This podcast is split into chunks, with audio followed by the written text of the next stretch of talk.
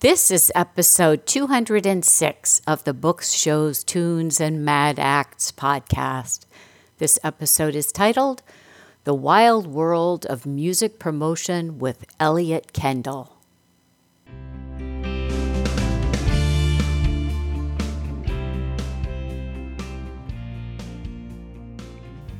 Hello, everybody. Welcome to Books, Shows, Tunes, and Mad Acts, the mostly self explanatory show about stuff we like. I'm your host, Jennifer Crittenden. This show is a reboot of Dear Discreet Guide, which ended with 202 episodes at the end of year 2020. So, thank you for joining us in the new show. I'm excited to see where this new adventure will take us.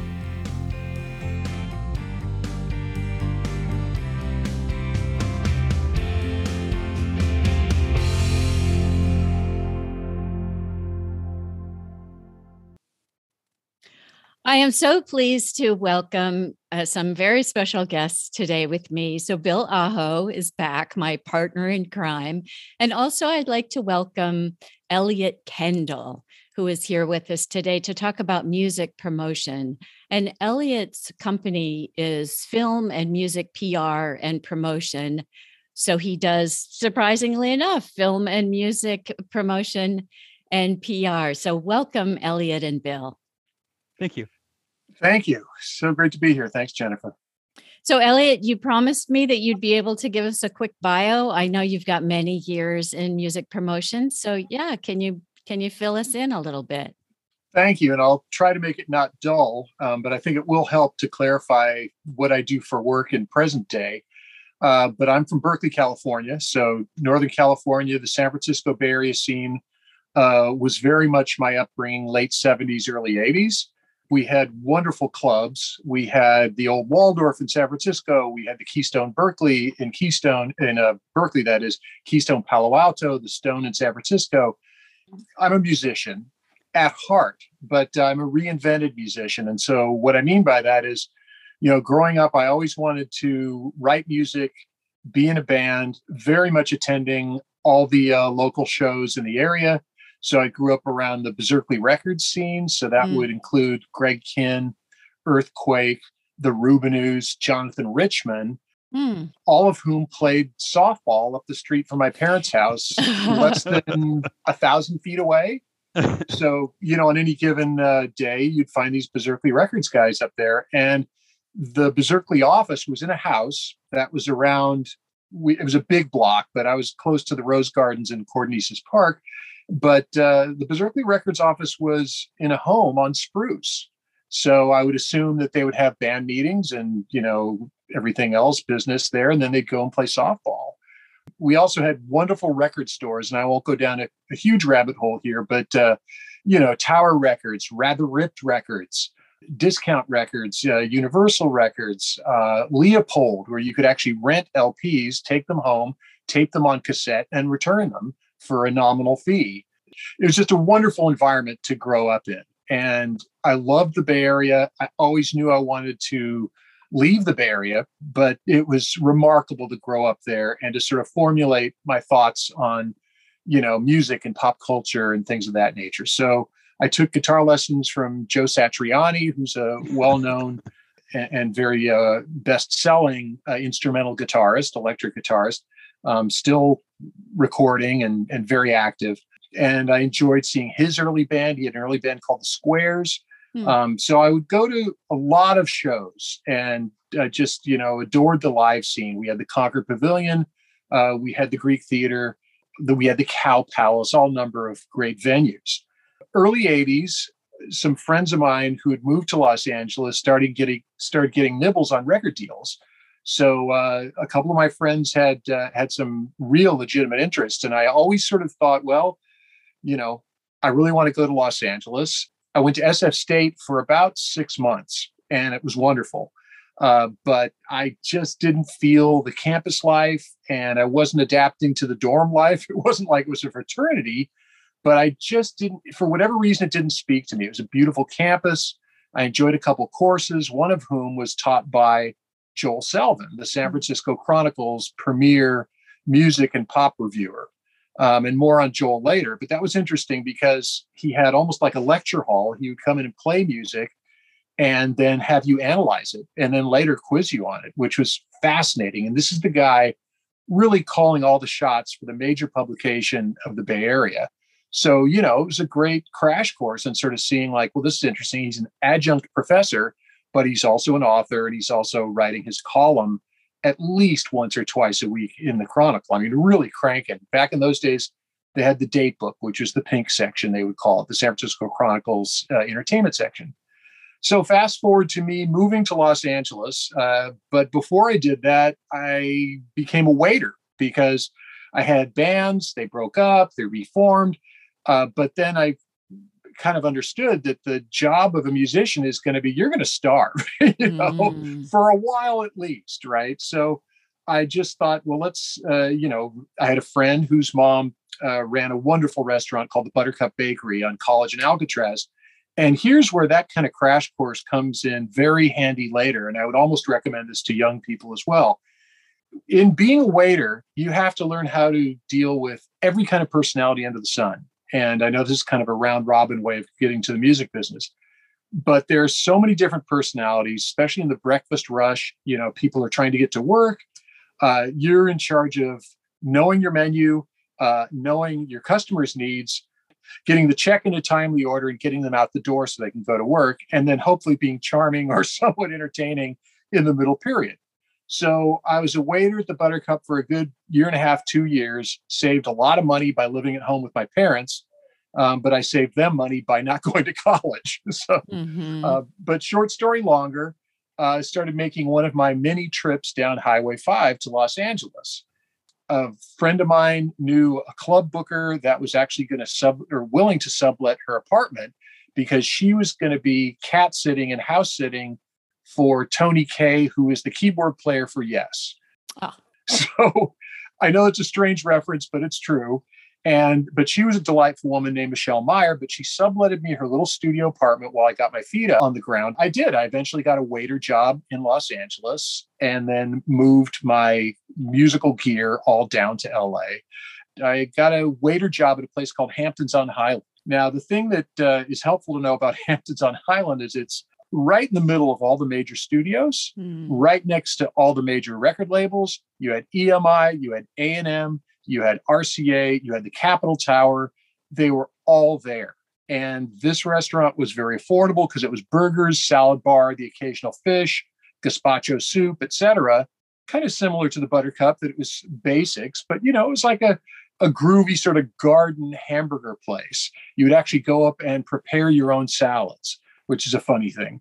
But the great basis of all this wacky waiter work and me getting to Los Angeles is once again, you're thrown in the middle of waiting on all sorts of types of customers and different people. And during this process, as I, you know, got settled into Los Angeles and uh, you know, the waiting gigs maybe barely paid the rent, but I had some money saved. I'm always making demos, always doing the musicians thing, putting the bands together, playing local clubs like the Coconut Teaser, the Roxy, the Whiskey, etc. But in the back of my mind, when I would drop off a demo tape to the record companies, uh, there'd be a receptionist and there'd be the gatekeepers, and you know, it's no different than today. Although the internet is your gatekeeper, right? Mm.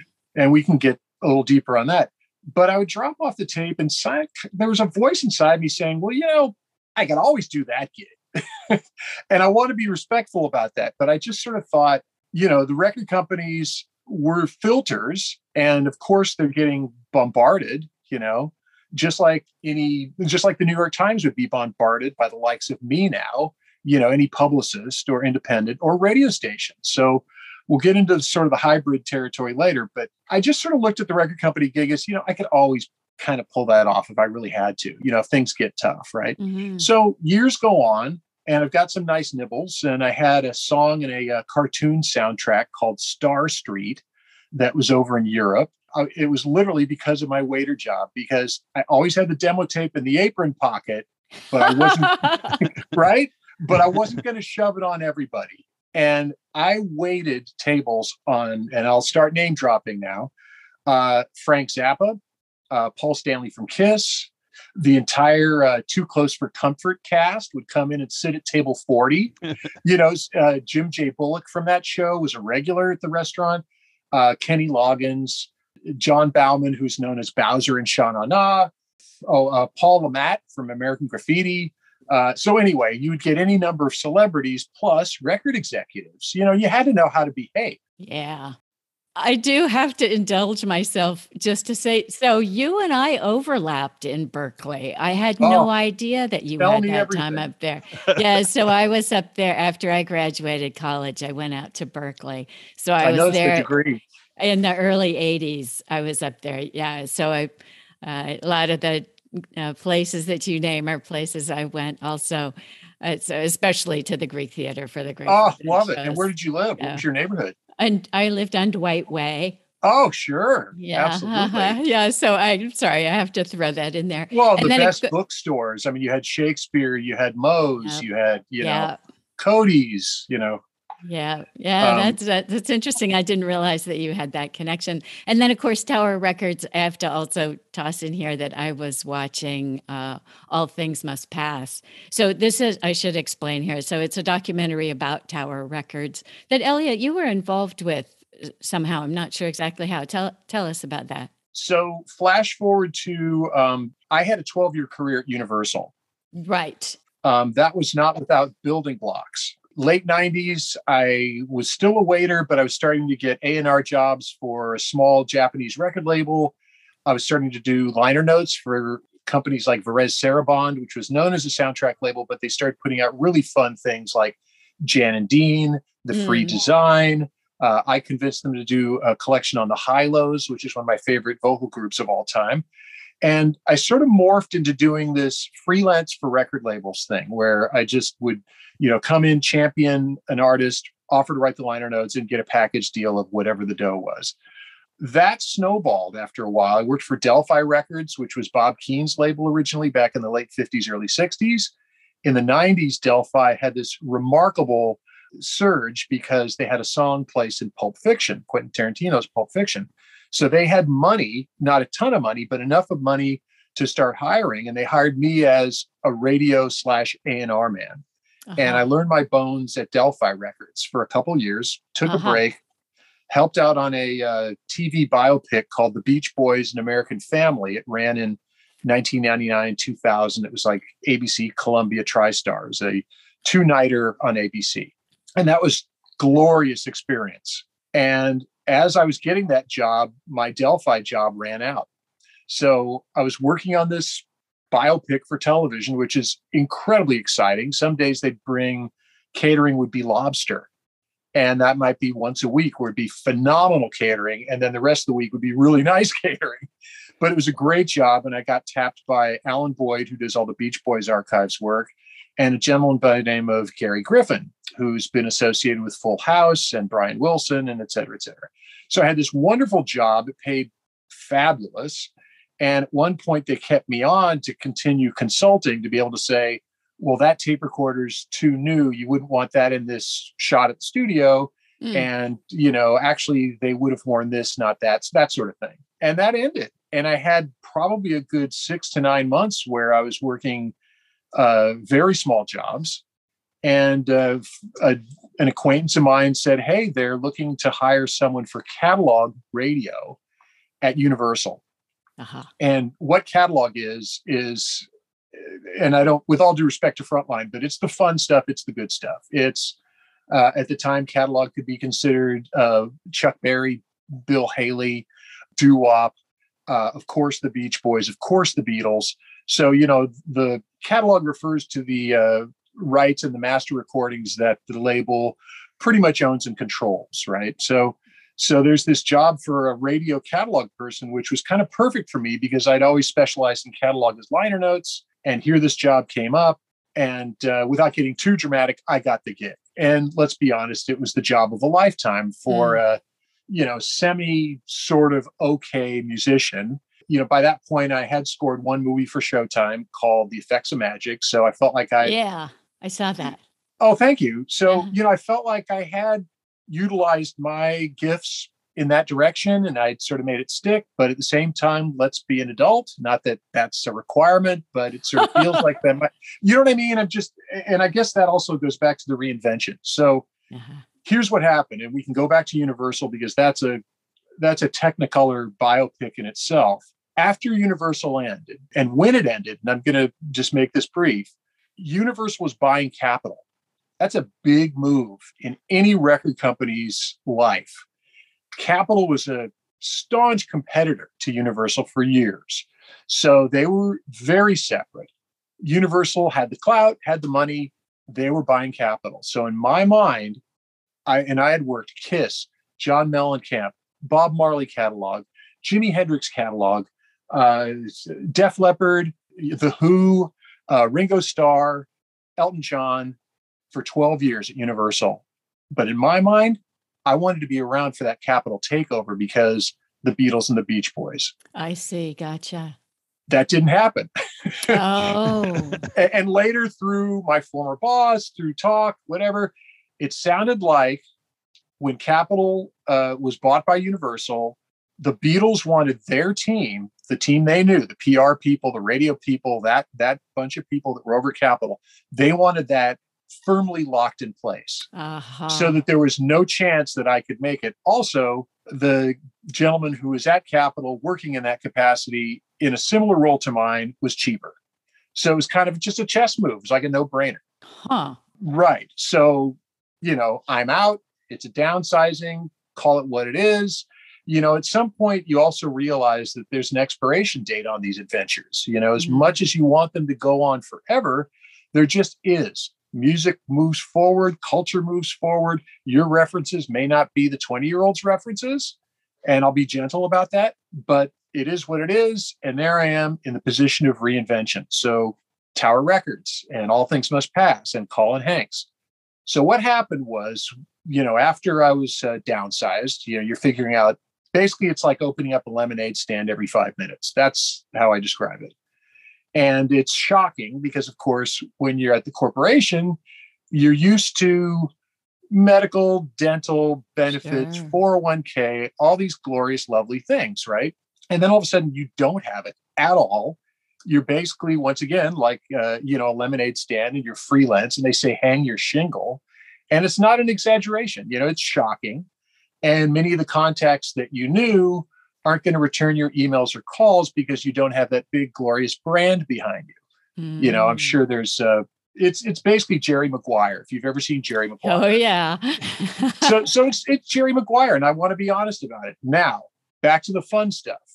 So I'm reading in the trade papers that all Things Must Pass, the Tower Records documentary, has uh, been picked up for distribution by a company called Gravitas Ventures, right? Yeah, I saw that. Mm-hmm. Weird name. Mm-hmm. Interesting name. And A, I'm thinking, gosh, I'm so glad that they embraced that subject, which is close to obviously our mutual hearts, right? It's Tower. I mean, mm-hmm. you know, at one point you can shake your finger at Tower and go, well, their prices were too high, but, you know, they're also part of our youth. Yes. So, and, and I think the film brilliantly covers all that. So, but I was passionate and I've just always been, I want to work with clients that I can sell. Not only can I sell, but I care about so that there's a heart beating in the back, there's a real human being, you know, there's a ghost in the machine, however you want to describe it. But I want to be, and there's a tremendous vicarious uh, thing about what I do with publicity and PR um, and promotion. So I read that Gravitas had picked this up, and I did my homework on Gravitas. And I'm, as you might have noticed, I'm always on LinkedIn. When I was downsized from Universal, I told myself, I'm just going to force myself to be a social media guy. Now, that doesn't mean that I'm going to be an influencer, right? But I've just got to be on those platforms. So I'm on the four basic food groups that I feel that work for me in promotion and PR is uh, LinkedIn, Twitter, Instagram, and Facebook. So, and of course, there's many others, um, but uh, but those four I feel like are sort of my building blocks. So I I educated myself as much as you need to to be at least somewhat adept or familiar with those.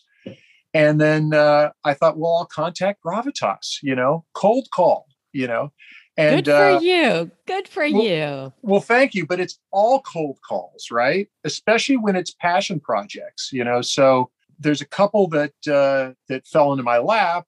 You know, working with John Fogerty in more recent years came about because the VP of marketing, the executive there, um, the VP of marketing at BMG, and I worked together at Universal. So there was that nice, cozy um, connection. He also uh, has hired me for uh, Iron Maiden and for uh, oh, Keith Richards box sets and things of that nature, BMG. So I just did my homework and found an email on a website and just sent a cold cold email and just said, "Hey, I'd like to do A, B, C, D, and E for you. Uh, my history is this. I did such and such and such and such for uh, Universal, and I'd like to, uh, frankly, I'd like to uh, work on your, you know, your film, and I can integrate with publicity. I work well with others. I play nicely in the sandbox. If what I do is second banana, then I'll be Avis every time to somebody else's hurts, if you know what I mean. Mm-hmm. You know, I have no problem being Burt Ward to somebody else's Adam West. And I think it's helped because it'll get my foot in the door. So time goes by, too much for me in my mind, but three or so weeks go by, and then I get a nice email back. And it's like, hey, we haven't forgotten about you. We want to have you come in for a meeting. I mean, this is like, but you know, this is honestly the process of every reinventing musician ever. You're dying to get a letter back from that demo tape saying, "Come on in uh-huh. and let's talk," or "When's the show?" You know what what A and R guys would do is they would say, "Oh well, you know, send me the new stuff, send me your new demos," and then you get the demos in. They go, "Well, let me see the show." So then it'd be this cycle, this constant cycle yeah. that'd be really exhausting, you know. But in this case, you know, here it is, and you just never know where these things are going to lead, right? And I think, well, it's a it's a studio, and and if you look up Gravitas, you know, they've released some really marvelous documentaries uh, one of which, well, after the Tower film, it led to this wonderful uh, Leonard Nimoy documentary. Oh, they did that. Oh, interesting. So, yeah, and and and what was nice was they loved my work on on the Tower doc. I got to uh, take Colin Hanks out for a media day. Uh, we went to 100 point, 100.3 The Sound for the morning show there, which was remarkable. And you know, he had a high maintenance publicist that was really tough and tight and territorial you know, and didn't necessarily want me getting any glory. But Colin understood my firepower. And later, you know, part of my uh, proposal was I'm like, let me do street team for you. I'll do these, uh, you know, these postcards for a nominal fee because I have a printer here in Culver City and I crank out these postcards for street team. And you'll find these at every record show, every Amoeba Records location, Rasputin Records, you know, coffee shops, things of that nature. So they really liked my array of services because I was sort of filling in what maybe Bill Scott, Hollywood Eden, and the association. Thank you. So, so I, I, filled a need. You know, they didn't, and, and I said, look, I also think I can get rock stars to come in on Tower Records. And this was in a meeting, and it was literally one of those meetings where it's a cold pitch, and you know, you go in, you're meeting, you're waiting in the waiting room, you go into the conference room, and there's five strangers, and it's like, okay, dazzle me. And I did. I brought in all my tools and I said, I think we can get an article over here. I'd also like to do a partnership here with this, that, and the other. And I can do street team. And I think I can get quotes from you for rock from rock stars. And I can get Colin Hanks a ton of radio interviews because at that time radio was my specialty. So Colin Hanks is the director of All Things Must Pass and uh, and many other films and an actor himself. But of course, he's the son of Tom Hanks um, which no one will probably ever let him forget for the rest of his life. but to Colin's credit, you know, he got the funding of this film on his own, basically. You know, I mean, yes, there's the name in the back, and yes, there's, you know, I'm sure Bruce Springsteen came to the table because, you know, there was a Tom thing there. But look, he still did it the hard way, the old fashioned way, which made me really respect him. And he's a Sacramento kid. So part of his childhood was growing up in Sacramento, which is where the main branch of Tower was. So that's why the subject was so near and dear to his heart. He knew friends who worked there. He obviously shopped there. You know, Sacramento is that kind of town. And the tower that existed in Sac was glorious. I mean, it was part of an old theater. Anyway, it goes on and on. But for the most part, they kept me away from Colin until all of a sudden I started pulling rock stars, giving these great quotes about Tower Records. So I got Brian Wilson, I got Joe Elliott from Def Leppard, um, I got Rick Springfield. You know, so I got all these different rock stars to say sentimental things about Tower Records. So that's really essentially the gig, but it was really fun to work. And the fact that it was a rock documentary kind of got me started on my feet. Gravitas Ventures liked what I was doing and uh, helped with, uh, you know, got me the job for for the Love of Spock, which is the documentary on Adam Nimoy. So that was a blast to work too. I did very much the same role, hooked up lots of interviews uh, for Adam Nimoy, the director, you know, Leonard Nimoy being his father. And, uh, you know, it was another great uh, documentary experience. Thank you for taking the time to take us through that. Because, yeah, it's just fascinating. And it's really interesting to think about your experience in music promotion at the same time that music promotion itself was evolving you know it's sort of like your own history as a history of music promotion. But yeah just in broad strokes can you tell us like what has been the evolution of music promotion? So i think at its most basic and i come from a radio background so i'm comfortable talking about you know how i felt about radio. Naturally uh, growing up in the Bay Area, you had KYA, you had KSAN, um, you had uh, you know these wonderful stations, you know KPFA, public radio. You know, I I thought radio was magical, and it was theater of the mind across the board. Commercial rock, country, public radio, talk radio. This is engaging. They're conversations that hopefully we want to be part of, or at least eavesdrop in. Right flash forward to today where it's really the information overload generation. Mm. We have so many choices and it's glorious on many counts. It's absolutely wonderful that you can go out and seek a subject and listen to, you know, 30 different Paul McCartney interviews that have all been done in one year. Right. When right. you can exactly. Never, so imagine that. So when we grew up, right, the collective we, uh, assuming we're all more or less baby boomers, you know, you could never sort of go, oh gosh, I'd love to find all the Elvis Presley interviews in one place and binge listen to them. You know, now you kind of can. Yeah. You know, you can you can if you want to really go deep, uh, you can, which is wonderful. I'm going to make a broad statement here in that, you know, I'll say that the evolution of things like streaming and downloads, I get it. I'm very happy that these tech companies are making a bundle. I'm happy for them, but I'm a little disgusted on the musician side. And I think it only allows the big mean record companies to play more backroom games and make these backroom deals with the streaming companies so that you know once again they're at an advantage flashback to the 50s when little richard would sign a contract just to get a cadillac little did he know he's giving away a multi-million dollar publishing deal. Oh, that's re- that's such an interesting point for you to make. That's really fascinating.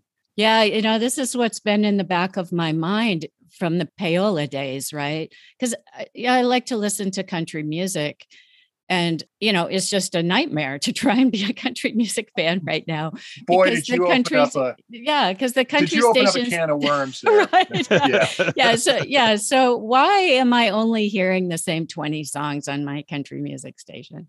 Perfect. So luckily when i was you know oh, oh so i should say mostly bad songs. I'm going to go there too. So there's a there's a sausage factory in nashville and a mindset in that genre mm. that that says this is a hook and this is the clever chorus and this is how long you want to tell the chorus and this is you know things are done by formula unfortunately mm. now outside of that you've got uh, americana which is yeah. much more wonderful and open and look i'm not trying to paint a big glossy glorious picture but i will say this luckily I rarely ever, in fact, I can honestly say, and not that I'm the biggest guy of scruples, I think I am, but you also have to sort of watch what's going on in the landscape. I'm so grateful that I never had to dip my toes in payola.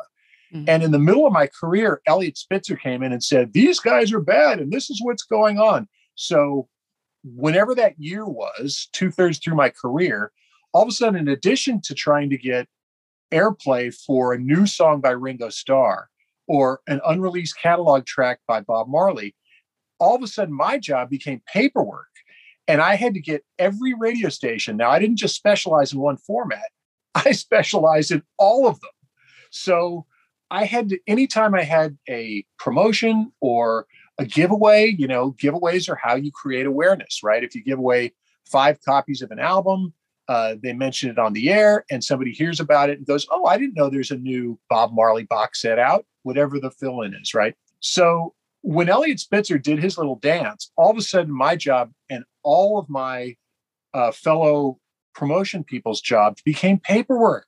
Wow. We were just, it was administrative. And all of a sudden we had to have checks and balances and checks and balances. Some people are doing it, some people aren't. You know, I had managers, I'll never forget, I had a, a manager screaming at me to send the giveaways for such and such band. And this is a huge multi selling platinum band. And this is the way a lot of managers roll.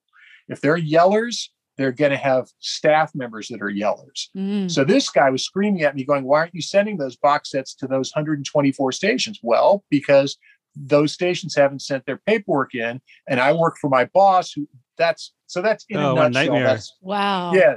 So I just, and look, I was happy to do it. I was happy to shoulder all that grief because I told myself once I walk through those doors that they basically have my time and I'm going to give them 200% and whatever crazy James Bond thrill ride I go through in those eight hours, I'm going to walk out of there and go, I just worked for the biggest record company in the world and I'm still here. And I took that philosophy and attitude for 12 years. So you know, I've been screamed at by the best. So if you can learn a little, you know, if you can learn a little Teflon, it's helpful. It kind of goes back to that waiter thing. You know, mm-hmm.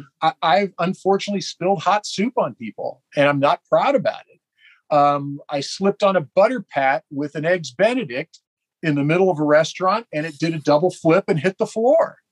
But I li- I live to tell. You know. Mm-hmm.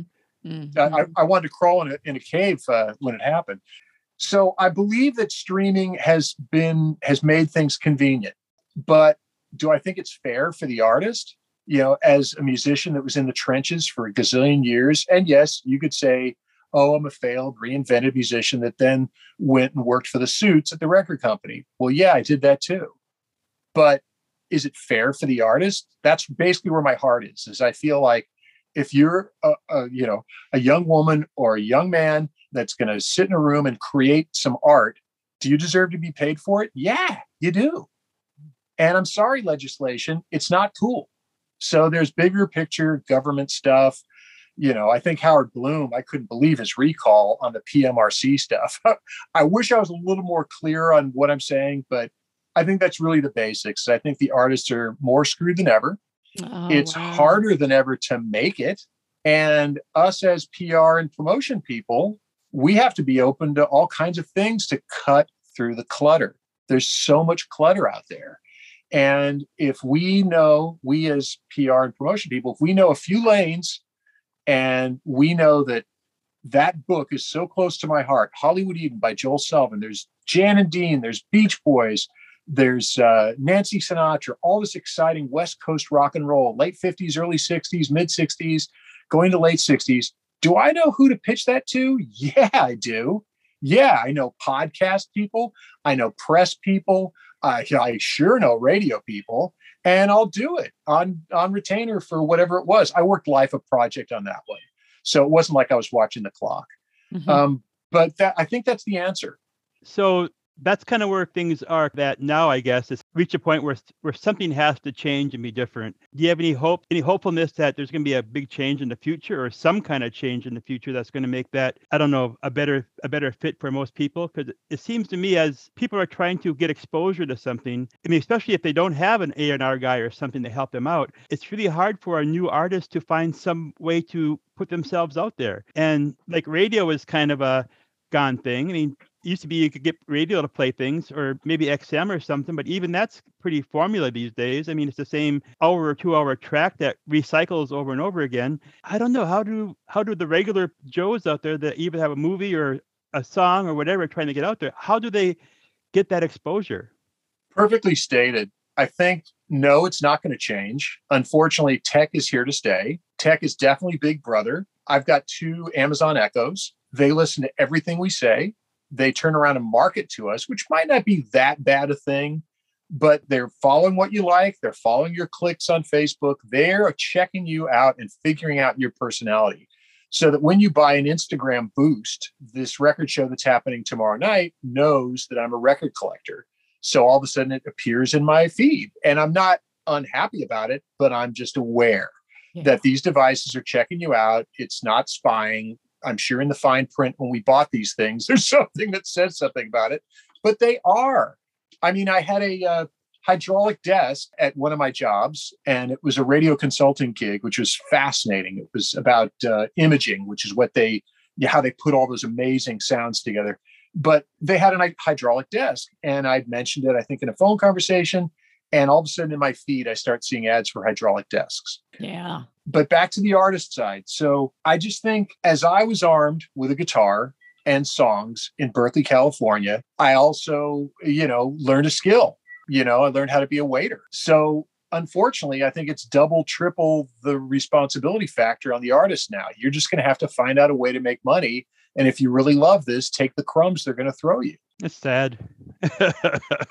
That's brutal, but I think it's honest, you know, Yeah. and they really are crumbs now. So here, here I am sort of looking on top of this little sand hill, right? Because I've got real record company experience. I've worked under brilliant people. You know, of course, when it ends, you know, it's like, woe is me. But I mean, I worked under probably the top female publicity executive in the business, Sujata Murthy, who's now head of worldwide global PR for Universal. So, you know, you can take two paths. You can look at that and go, wow, I worked alongside of her. And I was working Ringo and I was working Smokey Robinson and I was working the Motown catalog, and that was remarkable.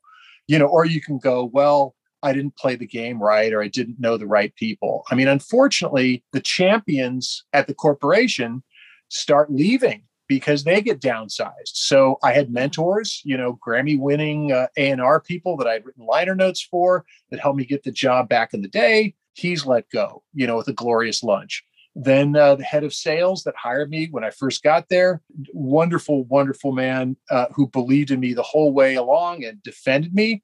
He got blown out, went and worked for Rhino. So all of a sudden, your champions start disappearing, and then the new kids come in. And I'm being funny about new kids, but you get maybe a tougher sales guy that thinks radio doesn't sell records. All of a sudden, you're not valued anymore. And that literally happened. Like for my first seven years, it's like, we have a radio guy working catalog. So all these catalog releases, oh my God. And they brought me to every meeting and I hit the ground running and really kept moving and kept up speed. And then toward the end of my career at Universal, they would say, radio doesn't sell records. And all of a sudden, you're not valued, you know? what sells records now then? Eh, The greatest question ever. Mhm. I remember once uh, we were having a meeting. They they named our conference rooms after musicians. So there was the uh, Bob Marley conference room, the ABBA conference room, uh, the John Coltrane conference room, and Patsy Cline. And Patsy Cline was the most friendly. But we're in Patsy Cline, and we had like we're in the Patsy Cline conference room, and it was like a bagel Friday. You know, they'd have bagels to get you. You know, so they. I guess the tradition is if you have a little bit of catering, people won't be slackers on a Friday. They'll actually show up at nine to get a bagel. And I was always there at eight thirty anyway. You know, I I had a work ethic. But I remember the finance guy came in and just looked me in the face. And he was kind of an emotionless guy. I mean, he was a nice enough guy. I don't think he had anything against me personally. But he said, radio doesn't sell records and looked me straight in the face in front of the other big CFO there too. And I said, well, there goes my job security. How would you answer that? And that was how I answered. I go, well, there goes my job security. And I tried to laugh it off, but it was like I was so stunned. You know, I mean, at least say it behind my back and then get rid of me, you know, but I still stuck around for a while. But, you know, you'd find once again, if you can learn how to be Teflon, you could probably do okay. I just have to hop in here and say, you know, as a fan of music, lifelong fan of music, big consumer, right? I spend a lot of money on music, many songs from that country station that plays the same 20 songs over and over because I don't really like those songs. But there's an alternative radio station up in Mammoth Lakes, up in the High Sierra. I buy so much music based on that radio station. It's not even funny because they I'm play delighted to hear that. There's so many songs that they play and i'm sure you know a lot of them are new songs right but a lot of them are old songs too i mean catalog type songs right Yep. but things that i just have never run across before or even artists i've never run across but i could just start naming all the andrew bird i now own so much andrew bird music and i only heard of him because of that alternative radio station Jennifer, what are the call letters? Uh, let's see. So it's um, Sierra Wave. I'm going to help myself out here in post production. It's KSRW 92.5. Yeah, they're up in uh, the Eastern Sierra. You know, and my guess is they're probably taking a feed from somebody. That would be my guess that that Mhm. their programming is actually done by somebody else because it, Mhm. it it kind of feels that way. But it's excellent. It's great. I Mhm. love it. Like acoustic cafe, that sort of thing. Those kinds of programs. Um, it's it's alternative rock. So Mhm. uh, you know, so it's not just acoustic stuff, but that's where I Mm-hmm. learned about LV, for example, who I just think are great. Mhm. Um, but I would say Andrew Bird, you know, is just I've just become a huge fan, and it's all because of that radio station. So yeah, it depends on the radio, I guess I would say. Well, that that leads me to uh, getting started. Okay, as like a new artist or an independent artist, which is something I don't necessarily specialize in. If you would ask me what my bread and butter is, I would say music documentaries and and uh, and, and music books. Now I've done two, which Bill kindly showed before, but I did Along Comes the Association, which was the autobiography of one of the members of the association, Russ Giguere, and that came about in a very organic fashion. And then uh, Joel Selvin's Hollywood Eden came later. So I'd worked on two books so far, but of course they'd been music books. So I would look at those books and say, I know where to go for people who are going to appreciate the subject matter and love to get a copy, even if it's just a PDF, right? Because we're talking about that too. The distribution world now is so digital. It's like if you don't download stuff or, you know, if you don't have a link, um, you're not going to be able to really prepare for an interview, do your homework, et cetera. You know, you send a press release. So it is convenient with all those things, you know what I mean? At least with the digital age. But for an, an emerging artist, or even, you know, I'm working with clients, singer songwriter Kyle Vincent, who's had record deals, major record deals. He was with Hollywood Records, he was with MCA, he was with Polygram. He now has an interesting distribution deal through Universal, but people still need to be introduced to him. Do you know what I mean? In other words, artists who may have some track record may also be s- sort of starting from scratch every time. I once had a meeting at Bill Graham Presents, and it was a gentleman by the name of Jerry Pompili. And Jerry told my band at the time, look, Eddie Money is the same way. They just signed up Eddie Money. We thought he's got it made. Jerry Pompili at Bill Graham Presents told us, you're always starting from scratch. You're Mm. always rebuilding it. You're always just learning how to write a new song. And it was a great analogy. He says some of our artists are going back to pumping gas and doing whatever they have to do for a straight job just to keep it going. So it was an interesting, motivating kind of rah rah thing.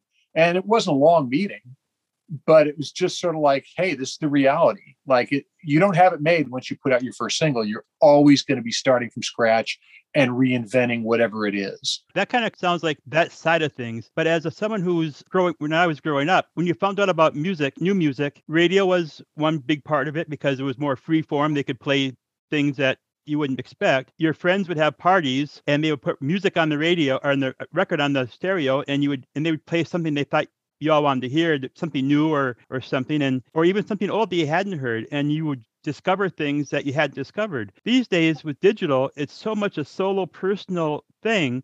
I mean, people Yes. walking around with headphones on. So yes. and, and radio doesn't have the same kind of pull for new music. I mean, XM and stuff, you can find things there, but it's only like a what they want you to hear, not a wide like college radio would be. I don't know if college radio still is doing the wide range of Sure, things, but they but, are. Yeah. and but but it's like um how do people how do regular people find new music to listen to that they like if if there's not a lot of places i mean for me it was just it would just show up and you would hear about things and even i would play things like um a record and i would hear cover versions and we talked about this in the past podcast but about and then then you would look up those people and you would find more people you like but Right. it's harder and harder i think for these new kids i mean i, I find new kids are not don't have the, the the places to look Yes. I think the answer, eh, and um, good, bad, or otherwise, I think they're on TikTok. And I think that's where they learn about new music. You know, I don't think they're, uh, you know, or or they're just streaming. You know, they'll go onto YouTube and stream an entire album and not care that there's a big fat ad in the middle. But yeah, I think that is music discovery now. If you're, you know,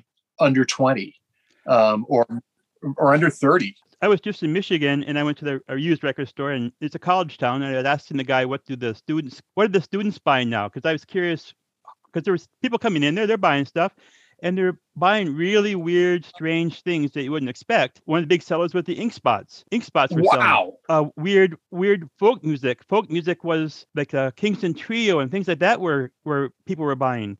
And it's like, how are they finding this stuff? And he said a lot of that, especially the ink spots, were coming from video games. I guess. Wow. Fallout, I think was the one and it, they seem desperate to find quality music and it's hard for people to find it i mean we, we all know there's quality out there of any kind of genre we're all we're all music aficionados and we don't say well no don't like country don't like this because it's all bad no there's there's good anything out there it's just finding what the good stuff is and that's yeah. the battle that's that's the battle it's not the stuff that you hear on the on the country radio that they play the 20 songs over and over again right it's the songs that maybe inspired those people to make those songs. Yeah. And that, that's the stuff that it's hard to hard for new people to find.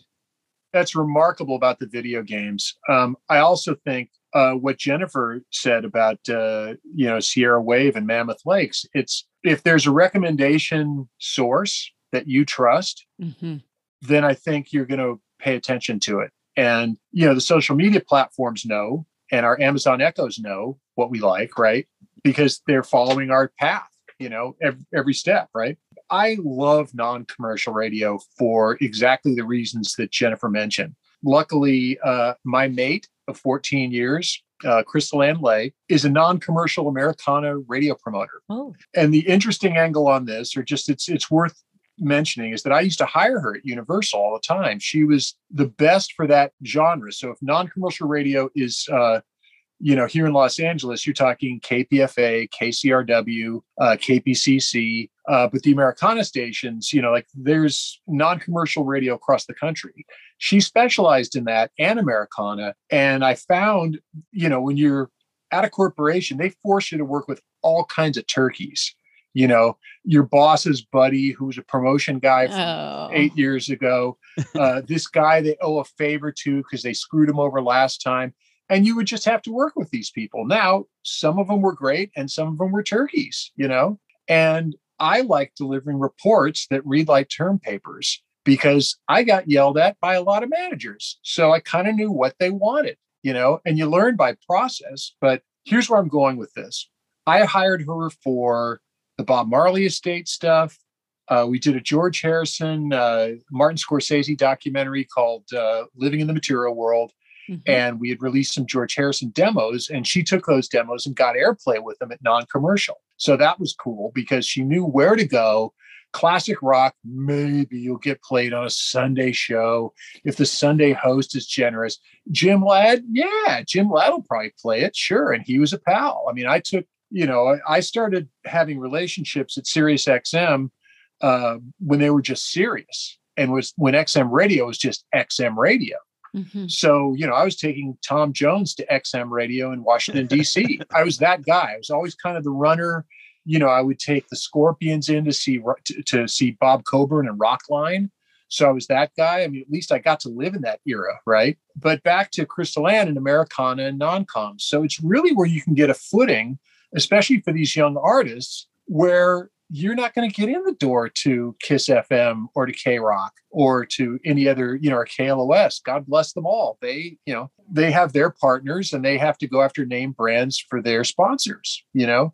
Yeah. But at Noncom, it's the Wild West out there, thankfully. Mm-hmm. Um, so anyway, but I had hired her for Peter Wolf, who was managed by Irving Azoff, very powerful company we had to work Peter Wolf for a lot longer than any other artist because of political reasons. But uh, Crystal Ann knew where to go for all those stations. So she would deliver these great reports, and I knew what the manager wanted. So I would add my own, you know, stations, radio interviews, whatever else I had on top of it. Anyway, so that's what she specializes in. And lo and behold, we became a couple. And she didn't run screaming when I lost my big corporate job. So uh, anyway, it's nice to have someone that believes in you in your personal life and that also understands and you can talk shop with. So, and also Americana is really great.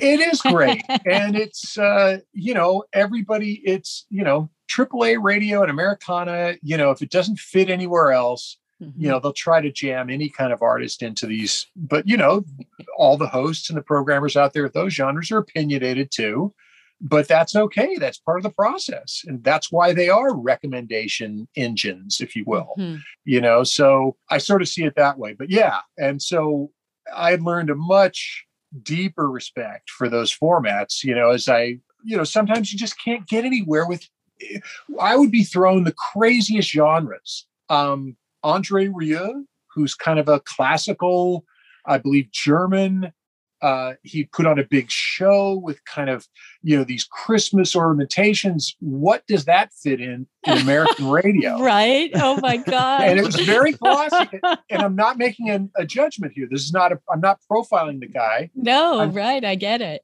But it was you know a little more closer to like mannheim steamroller or something uh-huh, of that uh-huh, nature right and God bless Mannheim Steamroller for finding an alley and just hmm. crushing mm. it year after year, right? Mm-hmm. So why not just think from that perspective? You know, it, so my job essentially is to really be a champion for these artists and find some homes for them. One of uh, my uh, favorite catchphrases is uh, making friends with strangers. You know, with Kyle Vincent's album, you know, he had champions in the 90s and, you know, and people who, and he still has a great fan base, but I wanted people to hear him the way I hear it. And so that's my job is to be able to reintroduce.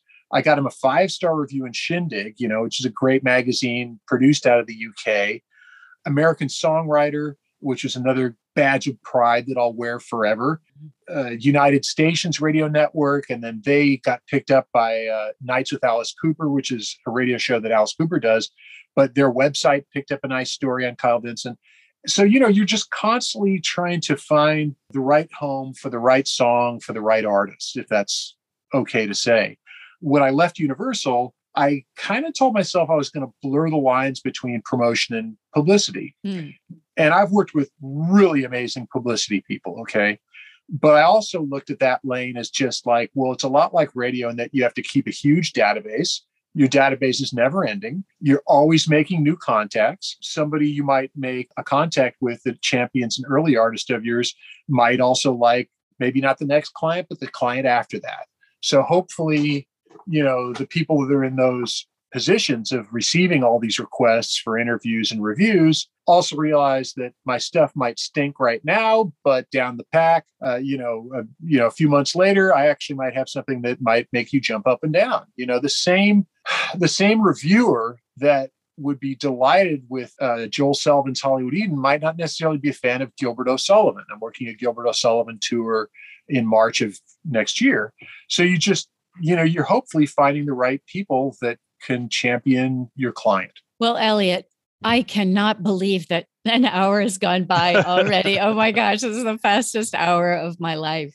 Uh, but thank you so much for coming on the show and talking to us about this. And obviously, between Bill and me, we could, yeah, we could keep you here for a couple hours. Uh, but before I let you go, is there anything that you would like to uh, refer the audience to, or anything in particular you're working on, any websites, really anything that you would uh, like to take this moment to share with them? This is your time. Uh, there's an Americana Association based out of Nashville. I would recommend that your listeners uh, check out the Americana Association out of Nashville and start there. And I believe they have a list of stations. So that uh, you can see what their network's all about. But I also think it's important for, uh, you know, especially in discovering new music and exactly the way Jennifer described it, your local uh, public radio, NPR, Pacifica, you know, Pacifica Radio, those kinds of stations. In Los Angeles, off the top of my head, you know, uh, KPFK, uh, KCRW, KPCC, places of that nature. I guess in closing, I'd like to say that no year has been the same for me following Universal. You know, at Universal, I literally had moments where I'm taking Ringo Starr to a World Cafe. At the time, we did this technology called ISDN. And we did a Village Recorders thing here in Los Angeles where we went to Village Recorders. Uh, the SUV shows up. I'm there half hour early because that's the kind of guy I am. It's pouring down rain, and I'm literally Ringo's umbrella guy so you know, I, you know, you, have got the eye contact with the driver of the SUV. It's a black SUV. You're in front of Village Recorders. It could be Ringo or it could be Fleetwood Mac, but it, you're pretty sure it's Ringo. I give the nod to the driver. He gives me the nod. Okay, great. Get out the umbrella. I take Ringo in the pouring rain in the front uh, lobby there, Village Recorders, and we go upstairs and we do his interview. And it was with David Dye of World Cafe. Oh, yeah, which was a place I found a lot of music, I have to quickly say. Uh-huh. Yes, and World Cafe is going strong and they have a great new host. And I highly recommend anyone checking out their local World Cafe affiliate or listening online. It's super easy. Their flagship station is another one of my favorite stations without getting too favoritism here, but it's uh, WXPN Philadelphia and they're major market, very influential, but they still have the wings to be able to do their own thing. But, you know, I came from the major label world where, you know, at the end of this Ringo interview, the owner of the studio comes upstairs and he says, uh, Ringo, Elton's downstairs in studio two. If you want to come down and he'd love to say hello. and it's myself and it's Ringo and it's Ringo's publicist who's been with him for years and still is. So we go downstairs and Ringo's there with his handler in like a million dollar, you know, I'm trying to say this correctly, but like a, a leisure suit that should be a warm-up suit, but it's couture, you know. So, so, it, it, so it probably has gold zippers, and I'm being kind of fun about it. But you know, this is remarkable. I mean, here are these two guys in a room, and there's three hangers on, and uh, immediately there's like maybe a joke about the Rat Pack. I think Ringo came into the room and you know, s- sang a Sinatra song. And Elton was a little more downplay. You know, he's like, "How are you?" Now, if you're Elton John, you might be thinking a million things. Number one, he and Ringo are very, very good friends, right? Or at least, you know, close enough, right? And Elton's probably thinking about, you know, the loss of John Lennon, you know, that he and John Lennon were so close, you know. I mean, I, all these are going through my head. And yet I'm also thinking, stay on point, don't be a fanboy, do your gig, whatever that is at this moment and you know get out of dodge. And that's exactly what i did. So they start engaging and ringo says what are you here for? And and uh, elton says well i'm working on my new album with leon russell. And ringo says oh well i'm here promoting my new album on universal. And he snaps his fingers. It's the first time i've ever seen him do that in any scenario. So the publicist runs out of the room presumably to get the album. Of course in my man purse i've got several copies. So my big moment was literally taking Ringo's new album, handing it to Elton, Elton not even looking at me, but grabbing, you know, but receiving the album and looking at it. And at that point, I knew my time should be limited. so I faded out. The publicist came back in the room. I said, "Look, I'll see you guys later tonight at Rockline." I think we had, you know, a couple other things lined up, and I got out of Dodge. And that's really the lesson you want to take with you when you're, you know, working around legends is just know when to leave, you know? And I wasn't going to be the guy to ask for a selfie. I wasn't going to be the guy to ask for an autograph. But when you're in that environment, and then you go from that kind of experience for 12 straight years and then back to reinvention, you don't know what's coming next. You know, you're just you're just kind of going to open up your lemonade stand every 5 minutes. So I'd probably go back to that, but in closing as far as talking about best place to find me is on LinkedIn because I think you can sort of see what I'm all about. Uh, yes, you'll probably see me commenting at a boy and liking posts, and you know it's interesting what they will show. But if you scroll through my feed, you'll see what I do for my clients. You'll see that I'm promoting a podcast that was talking to author Joel Selvin. I'm promoting the fact that Kyle Vincent was celebrated by American Songwriter and gave him this astounding quote. I'm promoting the fact that Gilbert O'Sullivan now has new tour dates in uh, March 2022 uh, since he had to cancel from the pandemic. Um, and then in review, um, you know, this year it's been Hollywood Eden by Joel Selvin. I worked uh, the Kinks Lola 50th anniversary box set for BMG. I worked an Iron Maiden side project called Smith Kotzen and I brought a Fender partnership to the table, which is another thing I do is I like to work with instrument brands, Fender, mm. Gibson, Roland, and especially if the artist is, you know, if there's if there's a connection there, then I love to try to exploit that. Kyle Vincent, of course, with Universal UMG. Uh, Gilbert O'Sullivan, as I mentioned, has a new tour next year. Uh, but year prior, it was a Keith Richards box set, Talk is Cheap uh, uh Deluxe Edition, Super Deluxe Edition. Uh, I worked uh, Cindy Blackman Santana, the wife percussionist of Carlos Santana. Along comes the Association for Rare Bird Press. Um, you know, so it just it's kind of you never know what's next. But of course, I have to stick my neck out there too. You know, I, I chase all the documentaries that are close and near and dear to my heart. So I'll pursue those passion projects. You know, and I also don't mind being the the heel catcher in the room. You know, if I'm like one of the late guys brought in, the Wrecking Crew is a perfect example. They had their PR team all set up. I knew the director, Denny Tedesco, son of the late great Tommy Tedesco, phenomenal session guitarist that created, he was on every Frank Sinatra, Beach Boys, Jan and Dean session you could name. Also, the 50 guitars of uh, Tommy Garrett, he was part of that whole crew. But Denny Tedesco, his son, directed the Wrecking Crew. And I befriended Denny, and he'd done a bunch of, uh, he'd kind of gotten his distribution deal together no, in fact, I remember he didn't. And I used to champion him when I was at Universal. And then afterwards, he was still cooking, still kept the faith. He, he, he really is the reason that that film was so successful because he just refused to give up. So befriended Denny. He liked what I had going on. He bought me breakfast, which was lovely, but he recommended me to Magnolia Pictures. And the Magnolia Pictures guy was just exasperated. Okay, Elliot, I've got no budget. What can you do for me? One of those. And I was so crestfallen. It was like, dude, you have no idea what I can do for you. Oh, I know.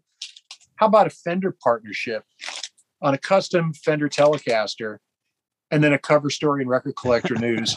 and then we'll give away Fender Telecasters through Amoeba, through Landmark Pictures, through the theater chains. How about that, dude? You know, but of course, I didn't have that together at the time, but it happened once I came on board and this guy's now at Netflix and look, he had his job to do and I get it. But you've got to be able to face adversity like that and then be able to pull out the goods, you know? So uh, that's really my MO, modus operandi, you know, soul of an artist, driven like a honey badger on the promotion tip, unafraid or not fearful of the publicity world enough to be able to blend all the genres and be able to book podcast interviews and try to get reviews and just try to be sort of uh, multifaceted because our culture demands it. You know, the, the, the information that we're expected to sort of absorb and retain now is just off the charts, you know, so we have to help people focus. Perhaps that's what Jennifer was talking about with the radio station is they, you know, they help engage you. And so then you're kind of along for the ride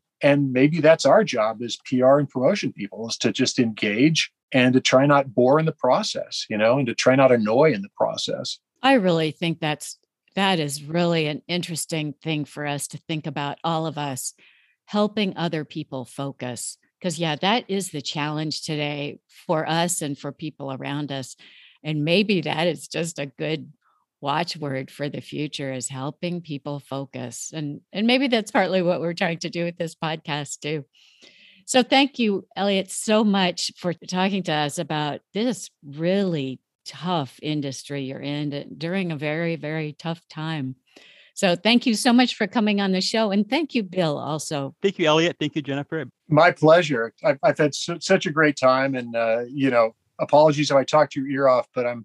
we loved it. I, I, I am passionate, but but I do have a ton of stories, you know, and I just think they're helpful. You know, you uh, you learn from them. You know, you learn from slipping on the butter with the eggs Benedict, and you know, uh, you learn that uh, that Ringo and Elton John need a moment. You know. yeah. Thank you so much. Thanks, you guys. What a pleasure. Thanks, everybody, for listening. We really appreciate it. Don't forget to check out the show notes for additional information about this episode. And give us a like or a thumbs up on Podomatic or wherever you listen to your podcasts. We'd also love to have your support on Patreon. And get in touch. We'd love to hear from you through the internet or Twitter or whatever means works for you. And finally, thanks to Caffeine Creek for the theme music.